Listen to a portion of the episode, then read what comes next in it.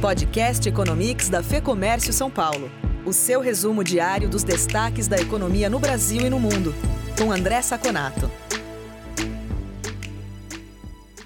Se nos últimos dias não houve muito dado nem declarações, hoje o dia foi recheado.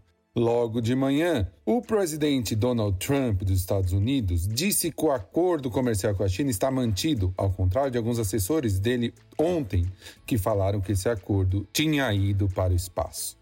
Também tivemos declarações do secretário de Comércio, Peter Navarro, dos Estados Unidos, que em julho teremos mais um pacote de ajuda na economia americana. Os dados da Europa ajudaram. O PMI, que é um índice que representa de 50 para baixo queda e de 50 para cima expansão, industrial da Alemanha, mostrou 44,6 contra expectativa de 41.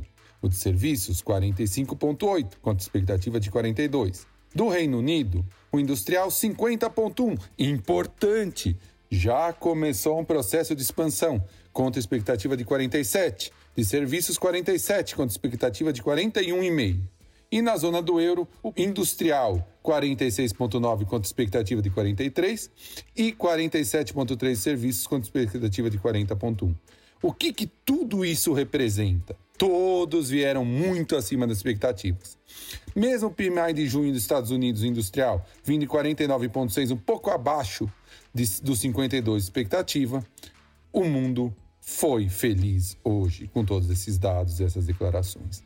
O Nasdaq subiu 0,74, de novo renovando máxima histórica, e o Dow Jones subiu meio. Também as bolsas asiáticas e europeias seguiram esse teor. Aqui no Brasil, a ata cautelosa do Banco Central esfriou um pouco o mercado. Falando sobre o risco fiscal, disse que ainda há espaço para política monetária, mas bem menor.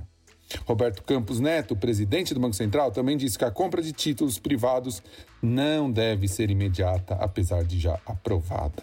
Mesmo assim, as commodities com o mundo feliz seguraram a bolsa, mesmo com a arrecadação da receita de maio vindo 32,92% mais baixa que o ano passado, prefazendo 77 bilhões. Com isso, o Ibovespa subiu, puxado pelas commodities, a 95.975 pontos, uma alta de 0,67. E o dólar caiu fortemente, 2,26%, a R$ 5,15. Por hoje é só. Até o próximo Economics.